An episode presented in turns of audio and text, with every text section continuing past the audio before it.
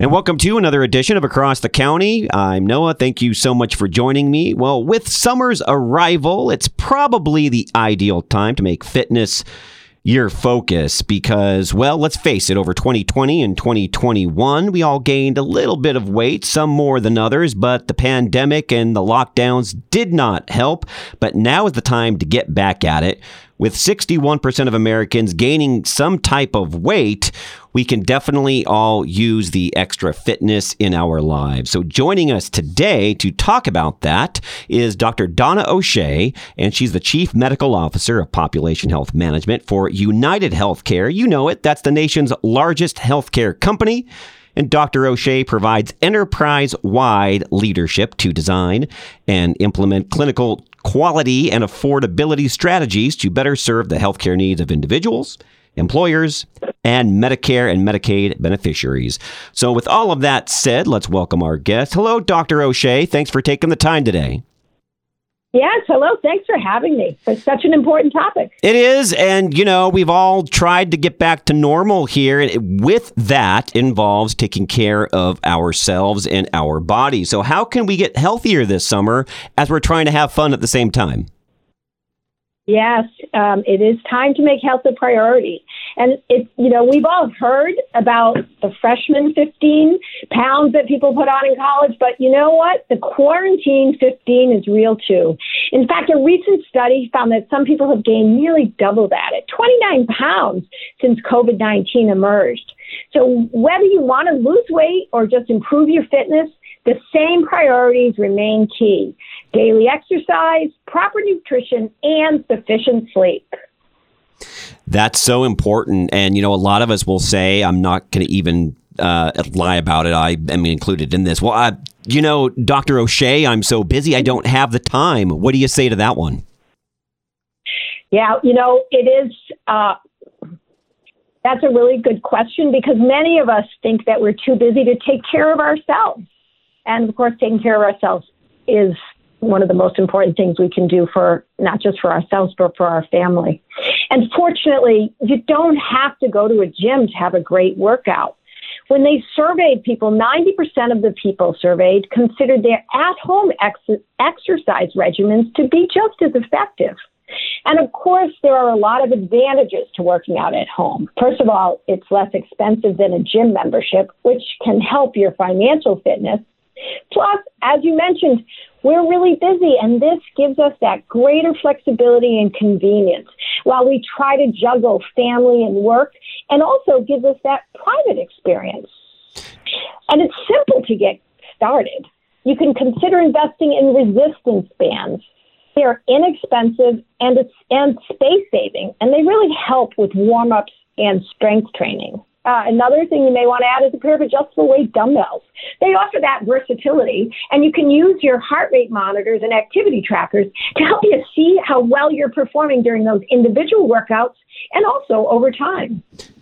And then to add on to that, I was just going to say, with all the, the, the, technology in our lives right now, Dr. O'Shea, that's where you can find a lot of these different videos, whether it's on YouTube or some other platform that shows people doing these workouts either at their house or somewhere outside that's not at a gym that you can incorporate into your own routine. Yes, in, in fact, it's. Um, I think one of the things that the pandemic helped us realize is that, you know, virtual uh, virtual visits, whatever, you know, if it's with your gym, uh, with your gym coach or joining a virtual group for exercise can be just as much fun as being there in person. You have someone there to encourage you. I swear when I miss my virtual gym that she's looking for me. Noah here and across the county. So pleased to have Dr. Donna O'Shea, the Chief Medical Officer of Population Health Management at United Healthcare, on the show with me today, talking about getting fit in the summer because we have put it off. Some people have already got back at it, but I think more of us need to get back into the routine of making health a priority when we're talking about exercise. Now, one thing I like to do, Donna, is Dr. O'Shea, I like to do a lot of outside activities, whether it's running or walking. That's just kind of my bag. It always has been. So, what about the ways to get outside? And what advice would you have to help walking the neighborhoods or the places that we go a little bit more fun and effective when incorporating that into those routines? Well, I, I think, you know, you brought up a good point. We have to recognize that walking has a host of health benefits. Just walking helps people maintain a healthier weight, ward off depression, and prevent or manage chronic conditions. To, to make walking perhaps easier for you, get a walking pal. Could be someone in your neighborhood, might be a furry friend who really wants to get out with you. So there's different ways that you can encourage yourself to get out there um, and walk and see the neighborhood, see the park, see the flowers blooming. And, and in fact, the other thing we find is sometimes people are a little bit afraid because they're thinking, oh my God, I have to get out there and I have to walk so far to have it matter. But you know what? United Healthcare, we encourage people to consider taking short walks frequently throughout the day, to just aim for six separate mini walks of at least 300 steps. And then if you want to start working to enhance your cardiovascular fitness, you can add on one 30 minute brisk walk of at least 2,000 to 3,000 steps. And pretty soon you're going to be building your endurance and you can consider walking 8,000 to 10,000 aggregate steps per day. How much truth is there to the thing that I've heard throughout the years? And I think this coincides with walking as well, or running, if that's what you would like to do. That if you take a half an hour out of your day, this goes back to being too busy. If you take a half an hour out of your day to walk, to run, to exercise, that is a, a, good minimum to set. And you can always go from there and up that, but that is getting your blood pumping, and that's really going to do a lot of good for your body, that 30 minutes. Oh, absolutely. That 30, the funny thing is, people um, think, oh my God, if I exercise, I'm going to be so tired. But we know from studies and from people who exercise that actually, the, when you exercise, you get more energy. You actually feel better and can get more done. What advice would you give people that, because this is a factor as well, I know this, people that are maybe new to exercise, they haven't really started a routine ever, and not that they're not necessarily healthy. Maybe they do the, the right eating and they do a lot of moving, but they don't do a whole lot of exercise per se, or they're recovering from an injury or an illness, and they might find that 30 minutes or that 10,000 steps they might find that a little daunting. What would you say to them? Yeah, if walking or any form of exercise is new to you, it's really important to build up over time. To start slow, uh, to, to start slow, and don't discount that starting slow or discount walking compared to running. We know that for example, if we compare running and walking, some people say, well, I can't run, so therefore I can't exercise. No, maintaining a quick walking pace is on par with running when it comes to lowering your risk of high blood pressure, high cholesterol, and diabetes. And sometimes we talked about, you know, starting slow. Sometimes it means setting small goals and building up to bigger goals. We know from the studies that just setting and writing down long-term goals can help prevent a healthier lifestyle.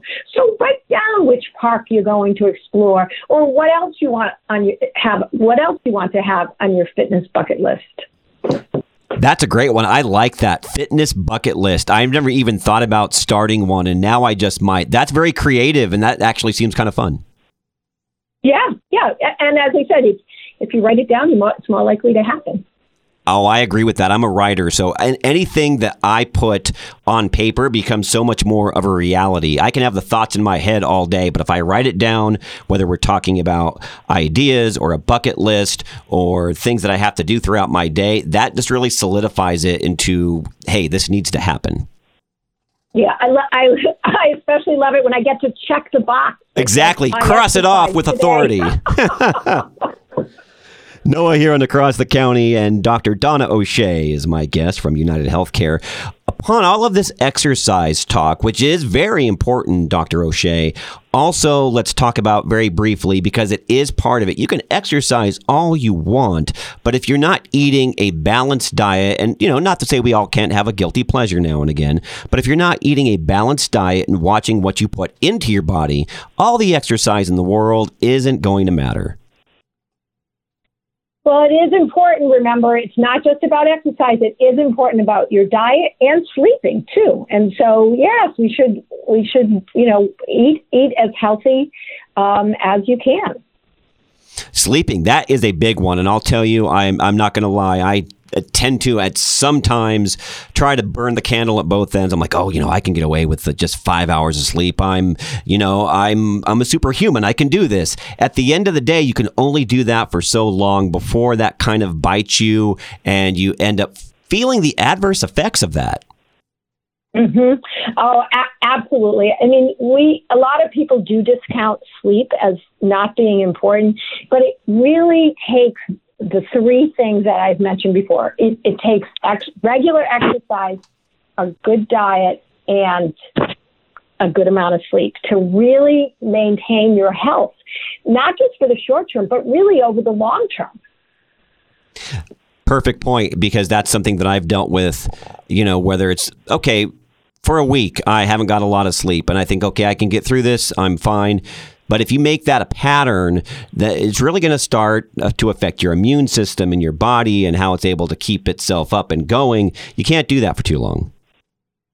Right, and we know, uh, you know, things like heart disease. It, it, the the building blocks for a healthy heart start when you're young. And if you decide that sleep isn't important and you go 20 years with poor sleep habits, you're going to end up paying for that in the end. Yep. So, no better time to start with great sleep, a balanced diet, making sure you get the proper exercise. Dr. O'Shea, thanks for taking the time today. This has been great information as I think we're all ready to get back to normal. And in the exercise realm and taking care of ourselves realm, this is definitely something that should not be left off the table. Thank you. Thank you for your time today. Have a great day. Noah here and across the county, Dr. Donna O'Shea has been my guest. Get out there, be healthy, exercise, take care of yourself, watch what you eat, maybe with the occasional cheeseburger, but not too much, and get the proper sleep. Noah here and across the county. Stay tuned, there's more coming up.